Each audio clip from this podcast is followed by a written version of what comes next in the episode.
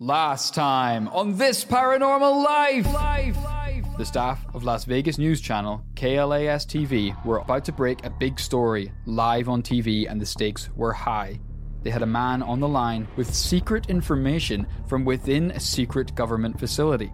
Well, there's several, uh, actually nine flying saucers, flying discs that are out there of extraterrestrial origin. But I mean, couldn't couldn't our government have made them? Totally impossible. A letter arrived detailing an advanced propulsion job working for the US government in a, quote, remote area. What age did you first jack off? Okay, I don't understand the relevancy of the question. Tase the man! Tase him! He was officially invited to join the team. You won't be working at this facility. Climb aboard and you'll be taken to S4. S4? What the hell is S4? It was made up of enormous concrete buildings and vast aircraft hangars. As the bus arrived on site, Bob glanced into one of the cavernous warehouses and did a double take. There, as clear as day, was a flying saucer.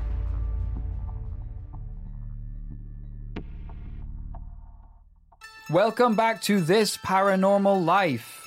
This is the weekly comedy podcast where every week we investigate a different paranormal tale, and today we are on part two of an investigation into the man, the myth, the legend, the UFO witness, Bob Lazar. Oh, yeah, this week we're dropping the comedy from Comedy Paranormal Podcast. Things are getting serious. Leave the ha-has at the door, ladies and gentlemen. Um, Rory on last week's episode, like I say, we finally deep dived into the life and times of Bob Lazar. He's probably the single most famous UFO witness of the 21st century so far. So, listener, if you haven't heard part one of our story, I highly suggest you go back and listen to that bit first. A lot more of this episode will make sense that way. You don't have clearance to be here. You need to go back, complete levels 1 through 10, listen to part 1, and then come here for part 2. You are currently the janitor trying to mop the floors of Area 51. You can't do it! And that's an inside joke you probably don't get because you ain't listened yet. So, when we left off last week, Bob had just been recruited by the US military to work at a secretive research base in the New Mexico desert called S4 to join Project Galileo. When we left him, he had just come face to face with a supposed alien technology for the first time. That is, overall, the motherload of intense first days on the job, right? Think this is the man who who built a rocket car while he was in his in his prime. He's probably bursting with ideas of what he could do with this alien technology. Like, I worked in a lot of restaurants before, and that's quite stressful. You know, sometimes, like, one of the chefs is off sick, or like you're washing dishes and you run out of fairy liquid. Like, Sure. that's a bad first day. But Bob was basically interrogated, flown across the country with a bag on his head to Area 51. Then, no sooner had he landed, was told, Oh, you're not working here. We have to go somewhere even more secret. So the bag goes back on, and he's taken to S4, and then is handed the keys to an alien spaceship and told to reverse engineer it by Friday. This is like working your first day at a restaurant in another galaxy. The chef is screaming at you in a language you don't understand. the waiter's like, I need six fucking glimglorps over the table spleen. What? Do I cook a glimglorp? Or, or, or do they come packaged? You hand him the nearest thing to hand. You idiot! That's a glip glorp! Isn't that what you said? No! I want that food out here by the time I count to guac. Oodle? Clantu? Guac? Oh I don't know how long I have. Is that a long time? You chop off your fingers and put them on a plate. He's like, finally. Bob is probably in S4 right now, like, do I live here now? Are we going back, by the way? My car is double parked back in Washington. I thought I'd have time to move it before we shipped out to Area 51. Yeah, you don't even know if you're going to ever see your loved ones again once you take a job like that. And if you ask too many questions, the bag stays on forever. So we're back standing in research base S4 looking at this piece of alien technology. Everyone was looking for Bob's reaction. He was naturally struggling to find the words, faced with a potentially alien anti gravity device for the first time. He said, What? Uh, what am I looking at here? His new lab partner, Barry, did his best to explain how it worked. I'm going for uh, kind of Q vibes. I feel like in the movies, the first guy is always British. Right, yeah. When you go into the lab, If yeah. the hero's American, the, the, the first guy who knows more than him has to be British. yeah. Redneck general, British scientist, American hero. yeah, and the American hero has to be like in English Einstein. yeah. you see, the uh, the beings come from uh, another planet where age and time doesn't exist. They're eternal beings. In English, Einstein. it means they're not American, and we can kill them. No, it. Well, sure, it does, but His new lab partner, Barry, did his best to explain how it worked. It's load sensing. So if there's no load on the reactor at all, it shuts down. When there's a load present on it, it starts up again. There's no wiring that connects any of the subcomponents together whatsoever. They just have to be in the immediate vicinity. The stuff is borderline magic. The words of Arthur C. Clarke came to Bob's mind. Any sufficiently advanced technology is indistinguishable from magic. This has to be alien. Barry broke Bob's concentration. Hey, I know this is a lot to take in. Why don't I show you to your desk in the lab? Sure, thanks. He guided him into a lab with several desks around the room and computers at each one. Barry ran over to a desk that looked very untidy and quickly swept all of the stuff on the desk into a bin. There we go. You can sit here. Yeah, make yourself comfortable. Uh, why was there stuff on that desk? Oh, uh, thi- um, I, yeah, I don't know. Oh, yeah, Greg must have left some stuff lying around. Uh, should be good to go, though. Uh, oh, yeah, someone's logged in. Oh, weird. Uh, let me just log them out and, yeah, you're good to go. Was this somebody's desk before mine? Um, well, uh, I mean, at some, at some point, sure, yeah. Recently? I, the coffee still has steam rising from the cup. That's mine. Just how I like it, with goat's milk. I'm worried that someone held my position quite recently before I did. No, no. Where'd you get that idea from? Look, right over here. We've got your name. We've got like a name uh, printed out for you for, for your desk. That's not my name. Really? You- You're, you're not William. No, who's William? Okay, this is going very poorly. I'm going to come clean. We had a member of the team recently pass away on the job. What? Well, the reactor I showed you, he was uh, experimenting on it and tried to cut into it with some high power drills, and, uh, well, he. he exploded. Jesus Christ! Yes, like I say, very unfortunate. Also, I didn't tell you that. Okay, Okay. I'm obviously not being told the full picture here. Everything is on a need to know basis. Bob would later state in an interview in 2019 that the military didn't tell you everything. They didn't tell any one person everything. They purposely assigned projects to different groups of workers and would only share snippets of the whole story. That way, it's harder for anyone to try and leak the truth to the outside world. That makes sense. For example, his team worked on the propulsion and power systems, others were tasked with recreating alien metals, while another squad dealt with extraterrestrial weapons. It wasn't an easy ride. All right, it's not quite broken down as much as I thought it was going to be. Those are still pretty big secrets to just have a chunk of. Like, I thought maybe some people would be working with a strange metal, but they're not told it's alien. Other people are examining some sort of uh, biological life, but they're not told that it came from another planet. You're just saying, this guy's got a ray gun, but he doesn't know that Steve the Martian is next door watching him through double sided glass. It really sounds like if Greg, Steve, and Karen just meet accidentally at the canteen, they could build a alien warship. I love the idea of one of these scientists, um, you know, deciding to blow the whistle one day, and the colonel's like, "Don't worry, Mr. President. He only knows a small piece of the puzzle." And it's like, so I just want to come out today to say that um, uh, aliens are real. I've been taking one apart in a hospital buried underground, and the colonel's like. In hindsight, that is a very large piece of the puzzle. we should have broken it down further. You see, the, the puzzle is so large that that seemed small. Needless to say, it wasn't an easy ride working here. Bob struggled to get his head around the science of it. That was almost the way they wanted it. Rory, I'm imagining this is perhaps somewhat like working at IGN. It was very much like working at IGN, which is often referred to as the um, the CIA of the games industry. You know, I, I had embargoed information that I had to protect with my life when GTA 5 was going to launch on the latest consoles, how to complete the weekly Fortnite challenges before they went live. All of those secrets aged me a thousand years. Just holding them in my body turned me into a toxic swamp man. And, uh, you know, I'm glad that I came out the other side.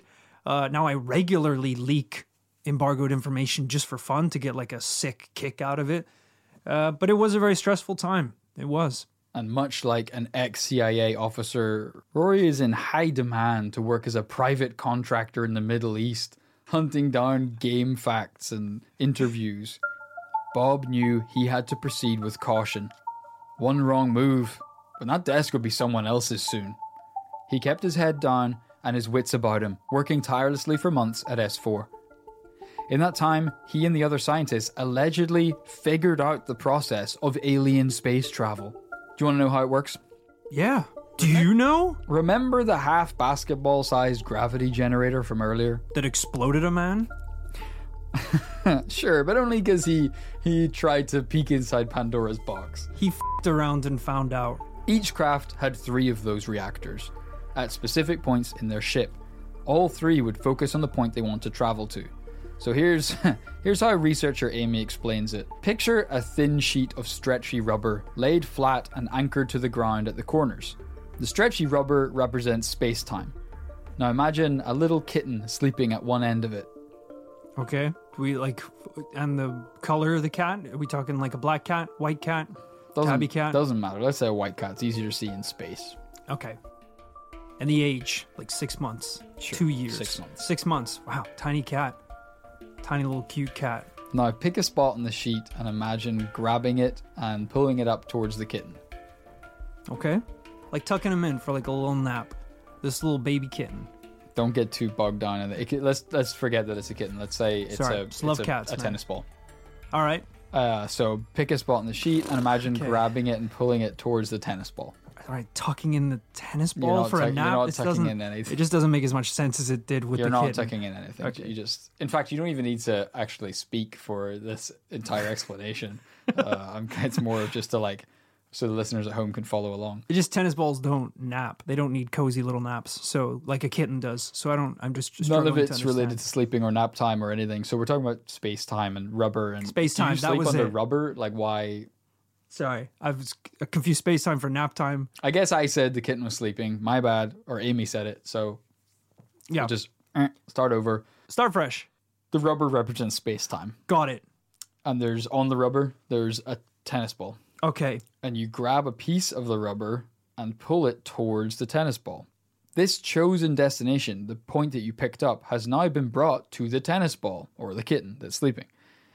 The generators in the craft would then power down, and the tennis ball or kitten follows that stretch rubber back to its initial position. Basically, the the kitten All right. Even you're struggling to tell me about it, so it couldn't have been that clear an analogy. It essentially has to be a kitten. I cannot stress enough how crucial the sleeping kitten is to this. Because Because a lot of this shit's about mice and milk, so so it really does have to be the kitten. now imagine the kitten is from a litter. There's six other of these sons of bitches. Uh, the kittens in this uh, in this example, the kitten stays sleeping. The kitten Okay. didn't go anywhere, but yet it did because it's like space time itself went and picked it up and moved it. Uh, okay, okay. I'm loosely grasping what what's going on here. What I'm trying to say is they don't do linear travel like we do with rocket fuel blasting us through space. They don't go from point A to point B. These gravity generators bend point A to be right next to point B. Right. I mean, this is the kind of shit that has mankind stuck here on Earth. That's is playing by the rules, obeying the laws of science and physics. That is nerd shit. That's why those eggheads at NASA are never going to be able to do cool travel like this because eh, we follow the principles of the understandings of how the universe works. You know, we don't do enough weird shit. We talk about this on our podcast all the time. You got an engine that can send a rocket to f- fuel? Start fucking around. throw a bunch of frogs in there, see what that does. You know, attach a firework to an electric guitar and um, send it to the moon. You know, you got to do weirder things and see what happens, like these guys with their magic space balls. You're absolutely right. These are the kind of ideas that are sorely lacking from NASA, and frankly, a reason why SpaceX has overtaken them. Yeah. It's it's sad that this is weirdly accurate that SpaceX actually did put a car into space. Right. Yeah. Yeah. That is actually like something I would say, isn't it? You're saying these engines basically don't play by our understandings of how the space travel works. They're bending the universe really and time to reach locations. Yeah, I think it's pretty interesting and almost believable in a sense that the aliens would find a route to space travel that is completely outside of our understanding or complete the complete opposite of what we would choose to do. Um, weirdly, I think it's also how they explain um, the ship in Futurama works. They're like, oh, it doesn't actually travel through space; it moves space around it. I didn't want to bring it up, but it is how the uh, it is how the ship from Futurama works. which is fine because uh, Bob Lazar predates Futurama.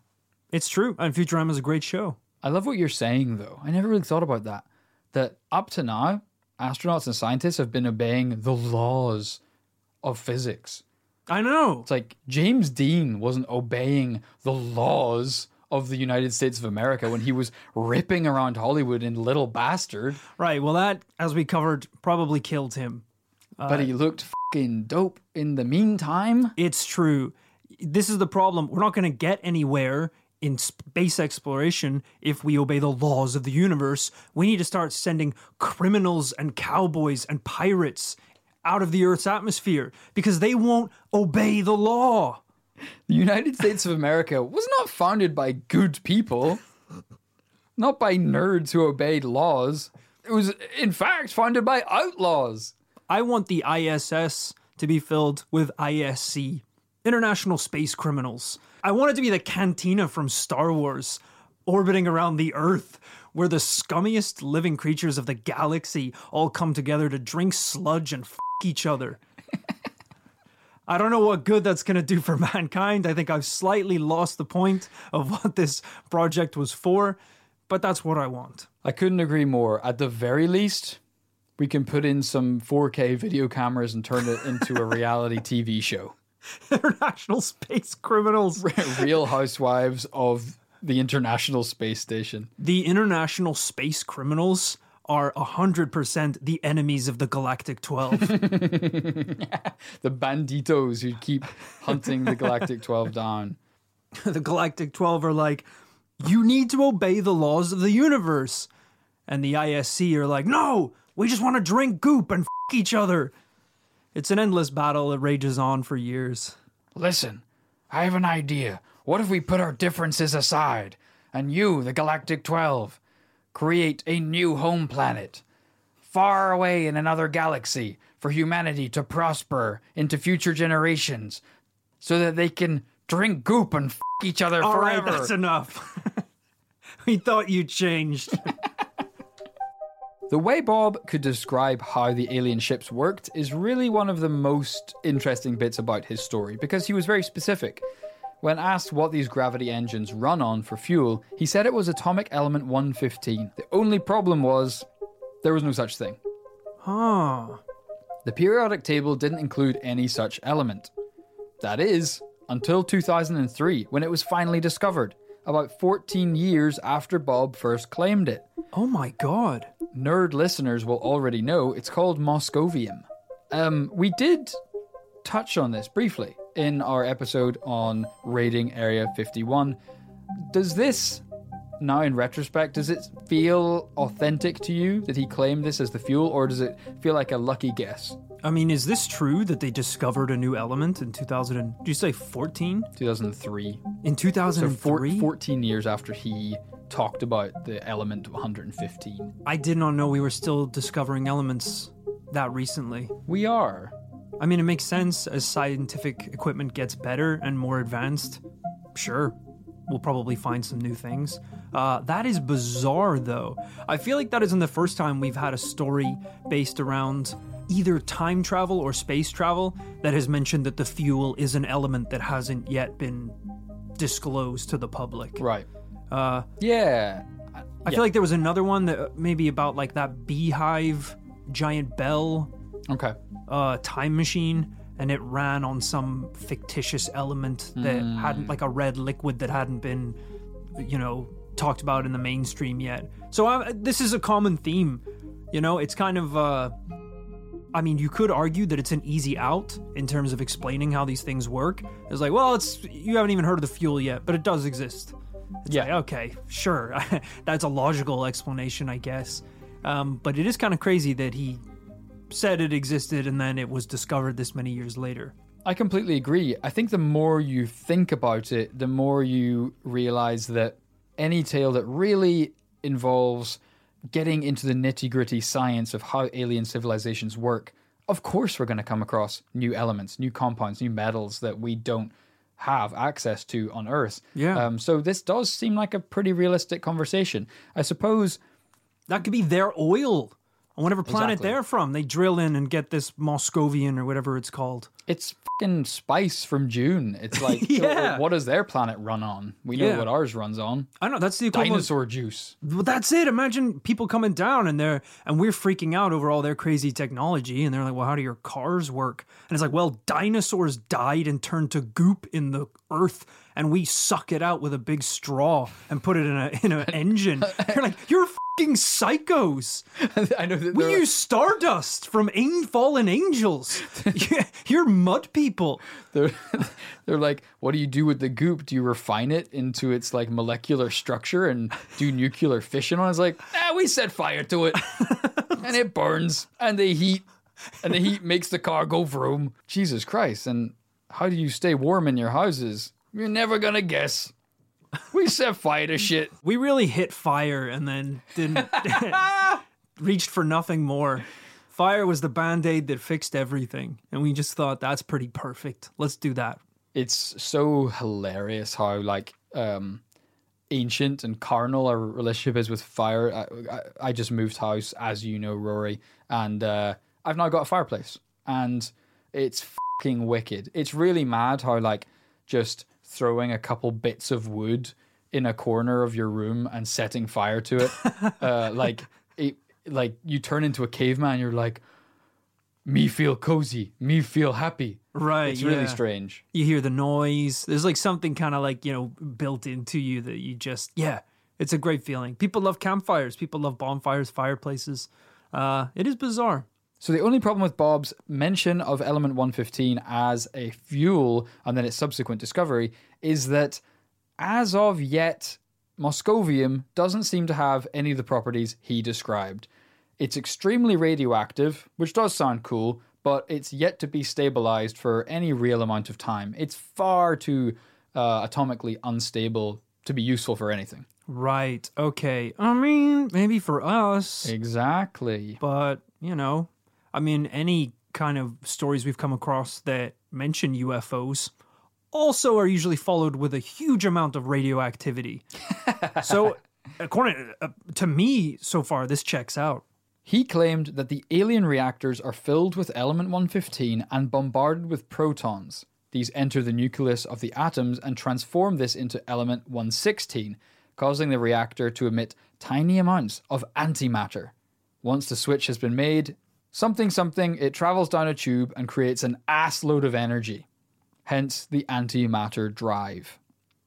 And interestingly, Bob claimed there are several other quote unquote officially undiscovered elements in government research facilities right now. Wow, they just haven't been disclosed. Mm-hmm. Crazy. Rory, it's time we revisited what the craft actually looks like. This is a drawing from Bob that we first looked at a couple of years back. Okay. okay. Uh, I mean, look, for the amount of detail that we were just given, I let me tell you that this illustration does not follow suit. I thought this was going to be like uh, borderline S- blueprints, yes, blueprints. schematics to an alien craft, breaking it down item by item.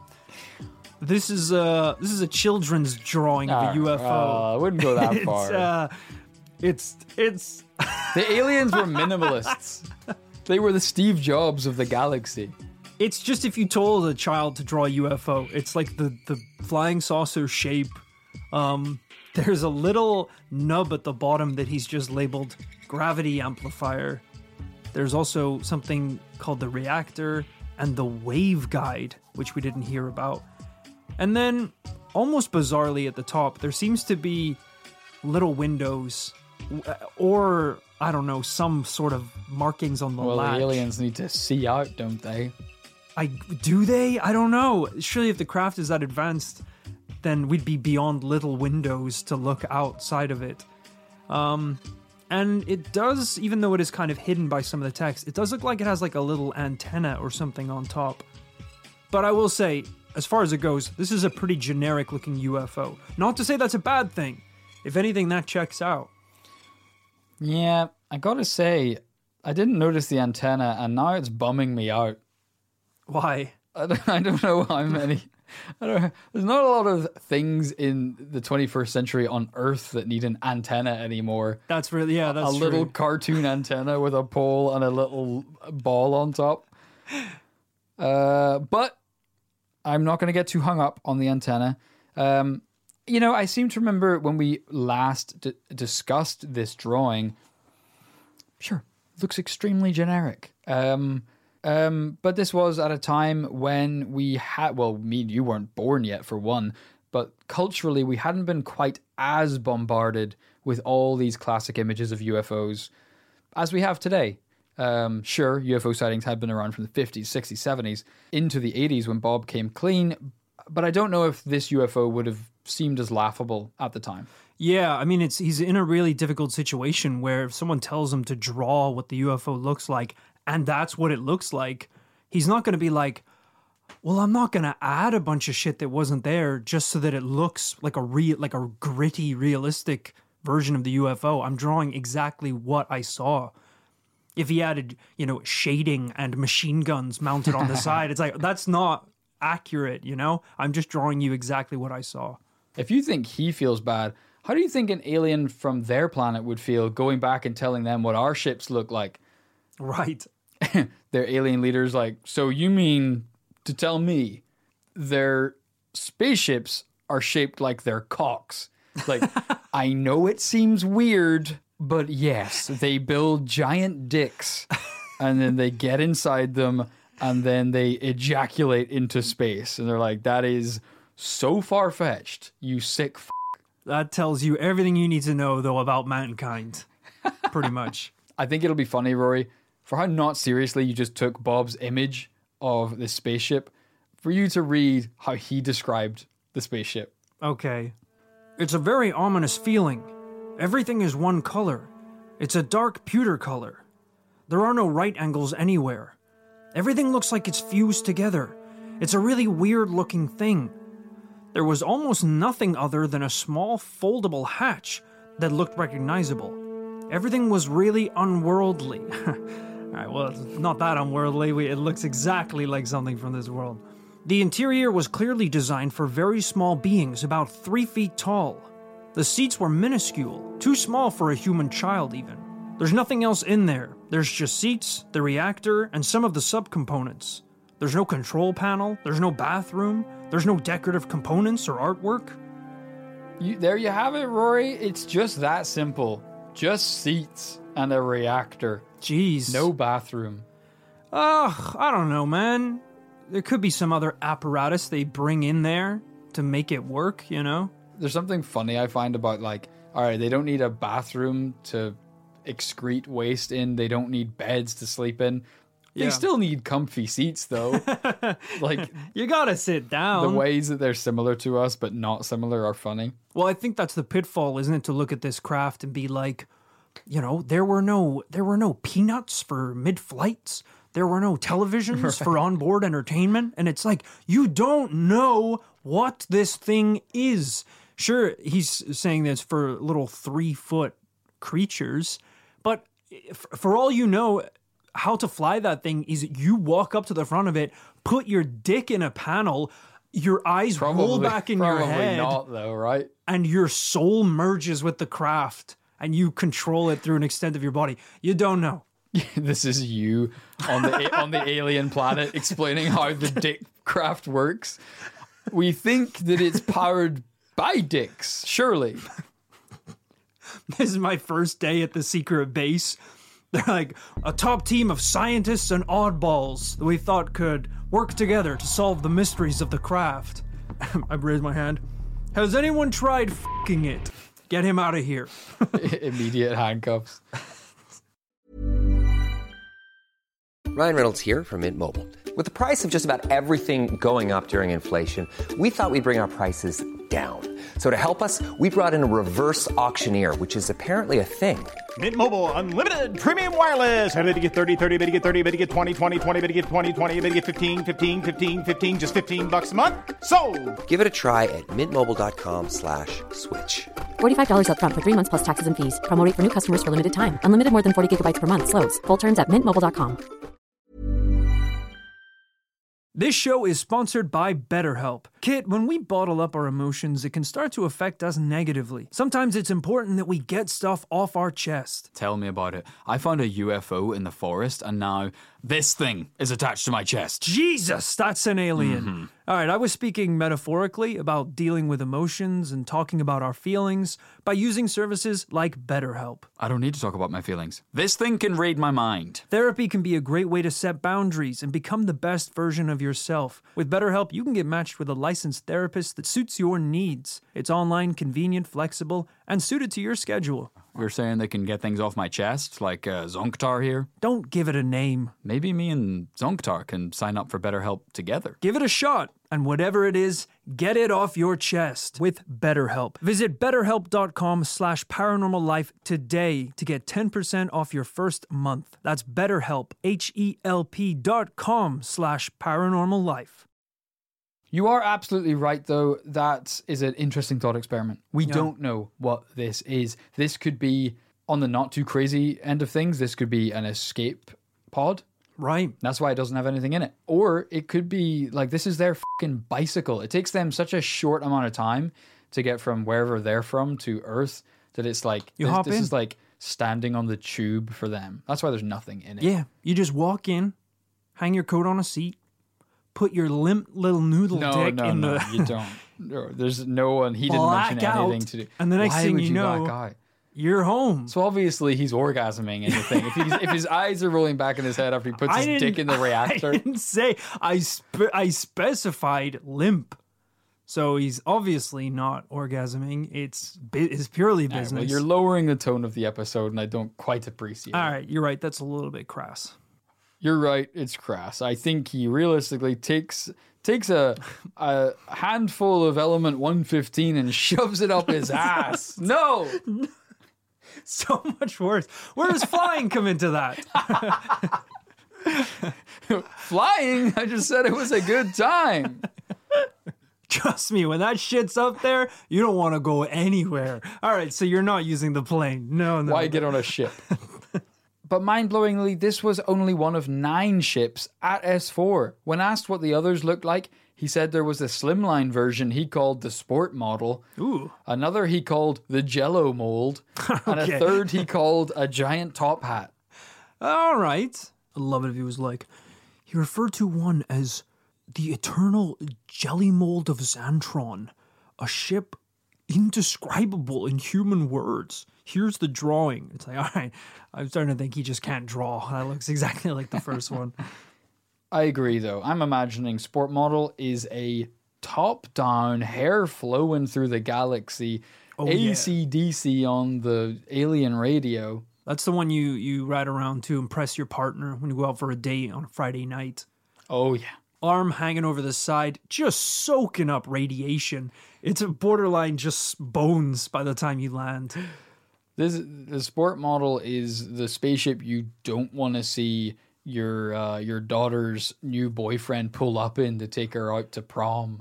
yeah, space prom. It's like, no way, you're not going out on that thing. That thing is a death trap. Get back here. What kind of elements does that thing use? 16? Uh, 12. 12? that thing uses Moscovian 12s. You might as well be riding in a fucking time bomb, darling. You got asteroid insurance? I'm not letting my little my little Slim Slam right. I'm not riding my little Princess Slim Slam in a in a in a sports model with no asteroid insurance.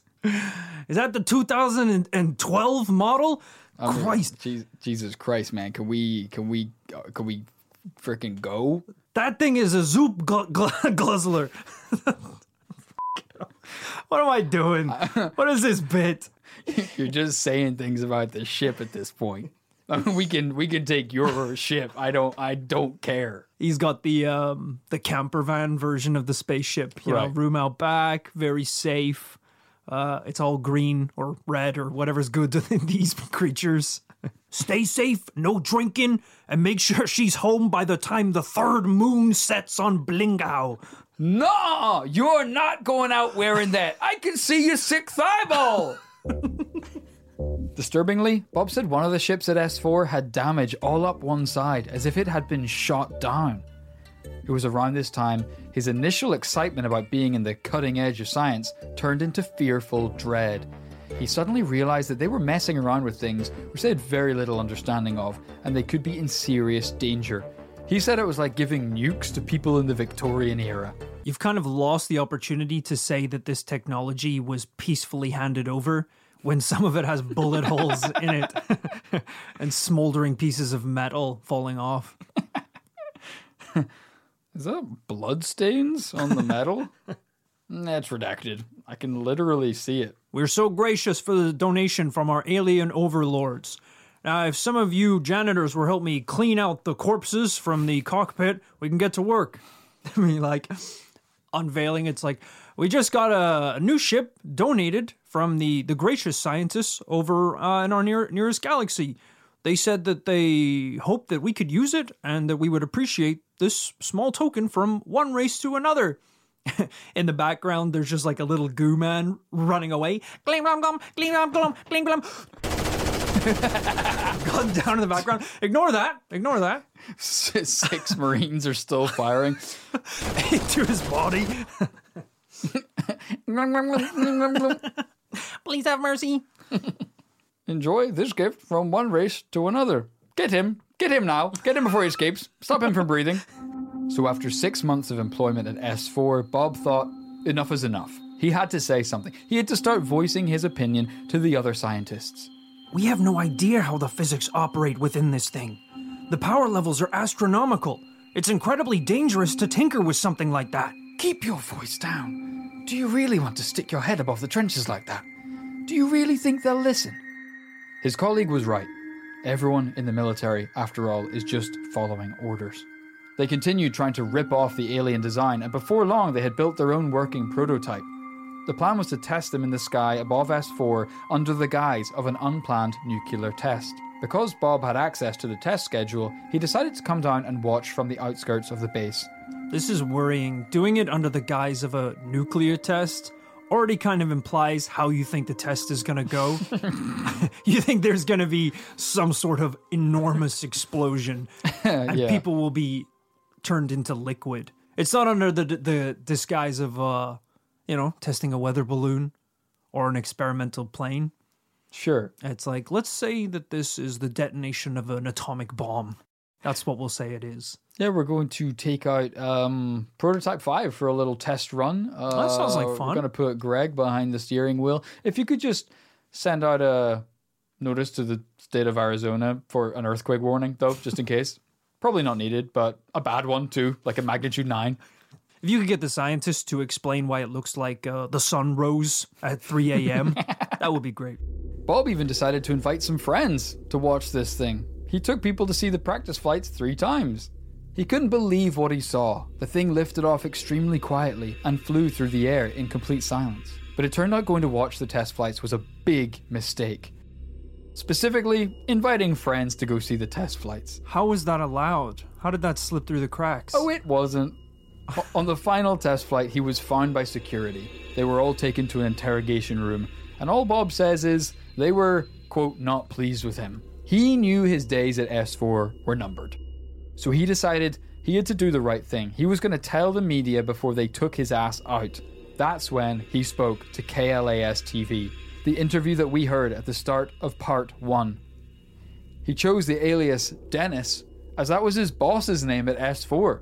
Wow. He knew he'd be in big trouble anyway, so why not go down in a blaze of glory? It's kind of funny because we made fun of the fact that he was not very anonymous in that interview. Yeah. And it kind of seems like he actually knew that too. yeah, it was almost like he, you know, wanted to have some form of protection, but was almost okay with getting caught. It was like he didn't want the public to know who he was, but he knew the military would know who he was. Right. Yeah, that makes sense. Unsurprisingly, he was let go from his position, but his dealings with Dennis and the rest of the base's staff were far from over. Lazar claims that somebody tried very hard to erase his existence on paper. His birth certificate disappeared. His academic records from both MIT and Caltech vanished too. Wow. That's called getting burned, folks. I think that's what they do with spies. Spies get burned. When they no longer work oh. for the man, you get you get wiped. Your data gets wiped. Your birth certificate, your passport, your existence burned. That's really interesting. So I'm not surprised that they would do that to top secret scientists as well. I'm going to start telling people that my academic records from Caltech vanished. yeah, my diploma from Harvard was burned.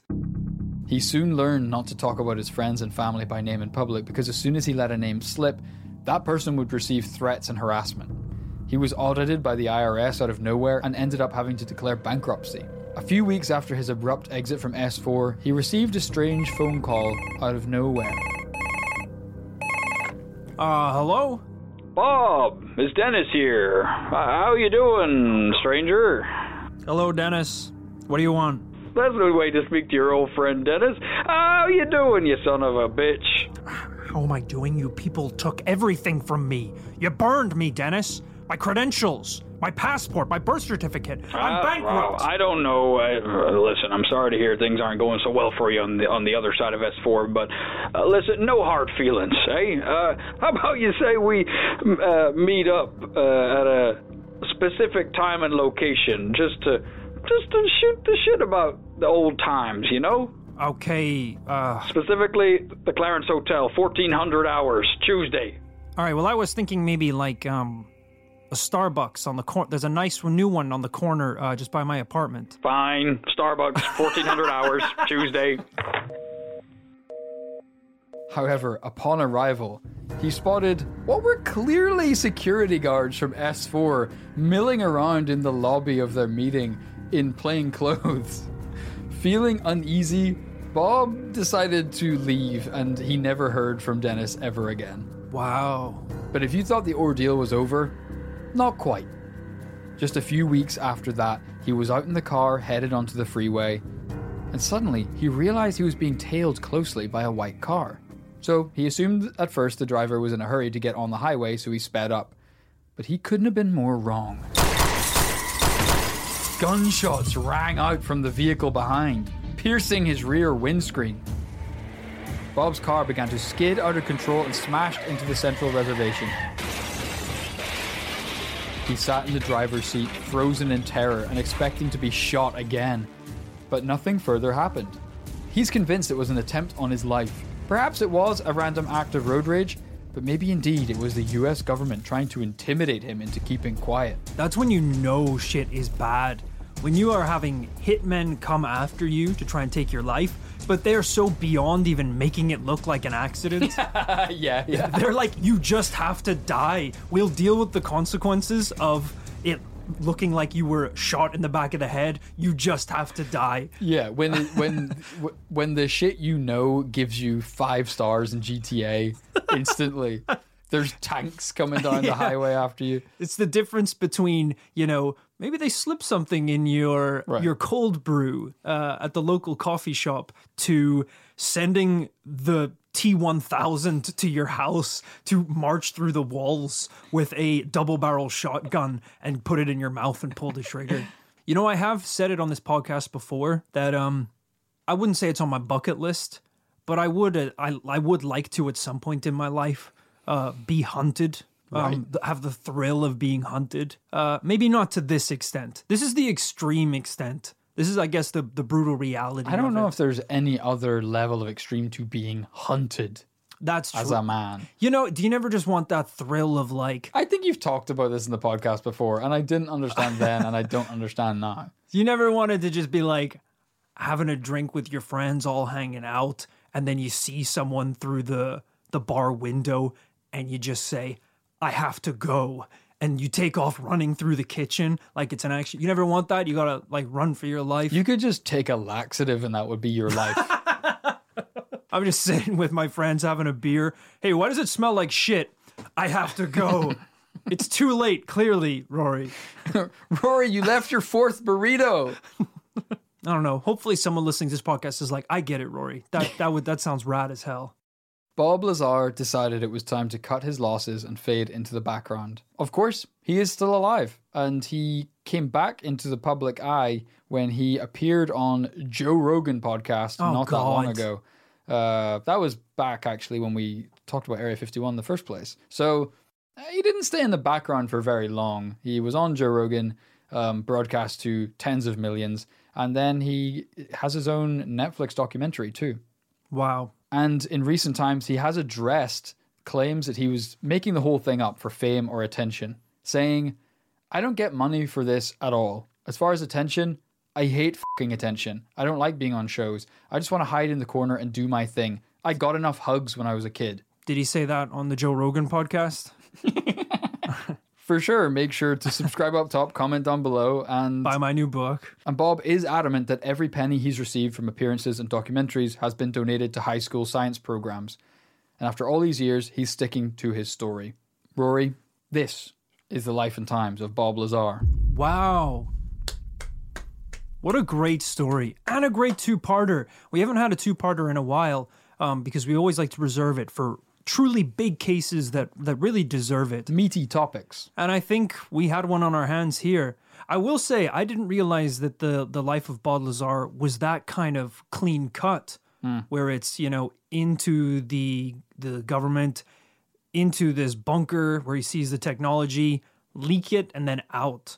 Yeah. I, th- I thought maybe he had more experience with different crafts and more uh, UFO encounters over the years. I'm sorry, his experience with nine different models of UFO in a secret Air Force base not enough for you? But all that's the, that's all under the same context. I thought he was involved in more different paranormal events, you know, across the globe. Um, whereas it seems like, I mean, it, it that would make less sense if he was like, I've been abducted three times. I've Oh, seen right. seven I see what you're UFOs. You know, Yeah. that would be ridiculous. That'll be a red flag. Absolutely. Yeah, so this is actually way better. The fact that um, it really is just this one uh, term of employment at this one base where he saw all of these crafts. He's Edward Snowden for UFOs. Yeah, He just worked in one government agency for a relatively short period of time and then blew the whistle, and that's his life now. Edward UF Odin, we shall call him going forward. All right, that's the show. um, it's a lot to try and sum up at the end of an episode of This Paranormal Life. We normally have to sum it up in a glib yes or no. Is it really paranormal or not? Or there is a lot to sum up here. Um, Yeah, what are the general feelings you have about Bob's story? I, I'll be honest with you, they're a lot stronger than I thought they were. Um, when you're looking at a basically a man's life uh, in terms of their career into the paranormal and the unexplained, you can usually find a lot of damaging shit very quickly. Yeah. Uh, all it takes is to go onto their Wikipedia page, and they typically have a whole section called controversies. and there'll be many, many reasons uh, why you should discredit this person. Uh, In any case, Right. Their Wikipedia biography headlines go like uh, early life, career, the math years, yeah. controversy. the lawsuits, controversies, and then often death. Death by math. But I gotta say, now I'm just going off of the evidence that was presented to me in these two episodes. Uh, he seems like a reasonably trustworthy character. Doesn't apparently have to have doesn't apparently have an agenda as to why he would be, um, you know, promoting this message and telling these stories. Uh, it seems. I mean, is his experience and time in the military? I know that it is, or allegedly is classified and top secret. But is there any credibility to that? Like actual records of him serving in some sort of government position? Or was it all burned? I think honestly that's probably part of the problem. I don't think there is. I think there's two ways of looking at this: that he's telling the truth and he was burned, and uh, or that he doesn't even have a university degree and never went to Caltech, uh, Yeah. and he's just making that bit up to make himself seem more legit. Uh, yeah, I think that's a problem with the story. I mean, because we've had we've had other members of the military or the government claim that they've seen paranormal stuff before, Mm-hmm. but we've then been able to verify. All right, maybe they made that up, but hey, look, here's a photo of him Yeah. serving at this time. He was actually a general. These people know him. He got medals, whatever. Right. Uh, whereas, unfortunately, if you know this much shit, you get burned pretty hard. They'll burn your medals, they'll burn your photographs, your uniform, and all your records. that's right. Uh, so I think that is the problem that we're going to have today is we have what's someone who seems like quite a credible source, but no actual physical evidence to back any of it up, Right. which is a very difficult situation to be in. And while we're talking about unbelievable aspects of Bob's story, um, I haven't dived too deeply into what I'm sure is a treasure trove of people trying to debunk him. What I do remember from l- listening to interviews of his is that people attacked him for not being specific enough about certain things. You know, let's say on Joe Rogan, uh, he would ask him about some certain detail, and Bob would claim to be getting a headache and then couldn't remember. Oh, see, now those are red flags that should have been addressed in the episode. And that's what I'm worrying. If I just dig a little deeper, I'll uncover a bunch of shit that would kind of sour the evidence. all in all, and I do think it's time we come down to a conclusion. I feel that Bob's story is a realistic one. Even if you don't want to say that he actually set his hands on uh, materials from another side of the galaxy and that's what he was working on and everything that he said was true, I feel that there are men like this. There are there we know there are research bases for experimental crafts. We know there are bases working on um, probably trying to recreate these kinds of supposed alien technologies, or at least trying to keep up with what uh, other countries are doing next. Yeah. Um, there are going to be men who went to these universities, headhunted and contracted to work on these projects. Um, they are going to be fed certain bits of information, certain bits of disinformation, and after the fact, they are going to have people try and discredit them for whatever they're trying to say. Um, a lot of this feels true to me, and that's why today on the episode all about Bob Lazar, I'm going to give it a yes. Whoa! Oh my goodness! First yes of the new year. Um, hey, So burn me. don't th- don't don't ask for it because it will happen. Um, if, if someone wants to well, someone wants to burn my uh, music technology degree from Queen's University Belfast, so be it. Honestly, so be it. you might as well because I feel like it burned me for the last ten years of my life. Yeah, that's the uh, ironic thing. If I got burned, I'd be like, "Thank you, I'm free from the debt." Um, look, I 100% agree with you. Um, you know, Bob's story is obviously a wild one, and I think there maybe are some claims that he has uh, exaggerated over the years, but um, it would be irresponsible to say that there's not um, likely a grain of truth to it. If it's not with Bob, it's with uh, other individuals who have experienced something similar. As I said, I can only make this call based off of the research that I was presented with from episode one and today in episode two. And I think following your lead as investigator for this case, I'm going to give it a yes too, brother. Okay, let's go! Double yes! Wow. Wow, I can't believe it. Better flameproof your house, buddy, because they're coming for us. Uh, wow, what a momentous occasion. It's been, uh, if you're tuning in for the first time, this doesn't fucking happen often. It doesn't. Uh, so, uh, long-time listeners will know that we don't get guesses too often. So, hey, what a cool story to tune in for and catch a yes as it's happening. Thank you to Amy Grisdale for researching this one, to Cami Toman for editing it. Really enjoyed reading more about uh, the life and times of Bob Lazar.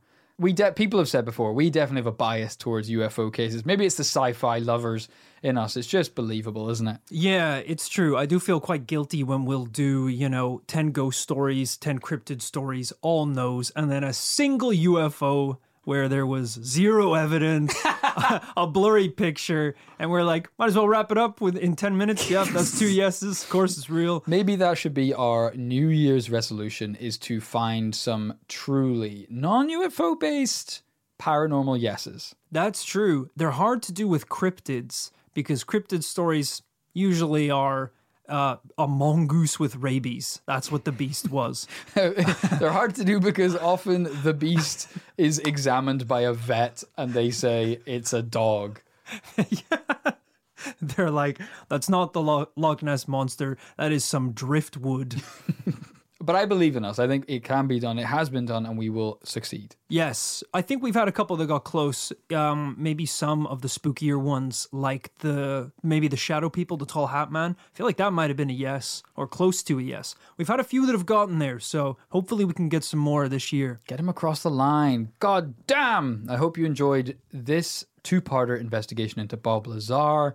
Whether you're a long-time listener of This Paranormal Life or a first-time listener, thank you for joining us. If you cannot wait until next Tuesday to get your hands, get your grubby little mitts on a new episode of This Paranormal Life, head on over to patreon.com forward slash This Paranormal Life, where we have uh, approximately 50 full-length bonus episodes available for about five bucks. Wow, what a steal. If you do support us on Patreon and you want to listen to those bonus episodes, make sure to also include your home addresses because y'all gonna get burned. You can't listen to that information without getting burned. So that's a fair warning. You know, if you're enjoying the episodes, you think they're funny, you're having a little chuckle, and then midway through you think, oh, smells like lighter fluid in here. Okay, I feel you know this might push people away. You know what's coming your way. don't you think? What? The threat of fire? Yeah. People find that pretty arousing sometimes. So I think they're actually going to like it. Hard to say. Let's look at the numbers. If anything, I think it'll make people even more interested in the bonus episodes because they're like, damn, what kind of stuff are they talking about in these classified files? That means I have to be burned alive for just listening to them. It's the dick spaceship. It's the dick spaceship that you put your dick in, and that's how it runs and gets to other planets. It's a three part series on that. It's the best way to support us in making this paranormal life. Uh, that's how we've been running the show for almost five years at this point, thanks to the kind support of our patrons over there. It's true. This podcast runs on an uh, a secret element called cashium. All right, and uh, it's the only way that the engines work. It's highly unstable when it's in Rory's pockets. It's known to leap out willy nilly at the mere sight of drugs and hookers. So, thank you for tuning in this week. Hope you're enjoying uh, uh, the episodes of 2022. Uh, we're really enjoying making them. So, we'll see you back on Tuesday with a brand new paranormal tale. See you then. bye bye.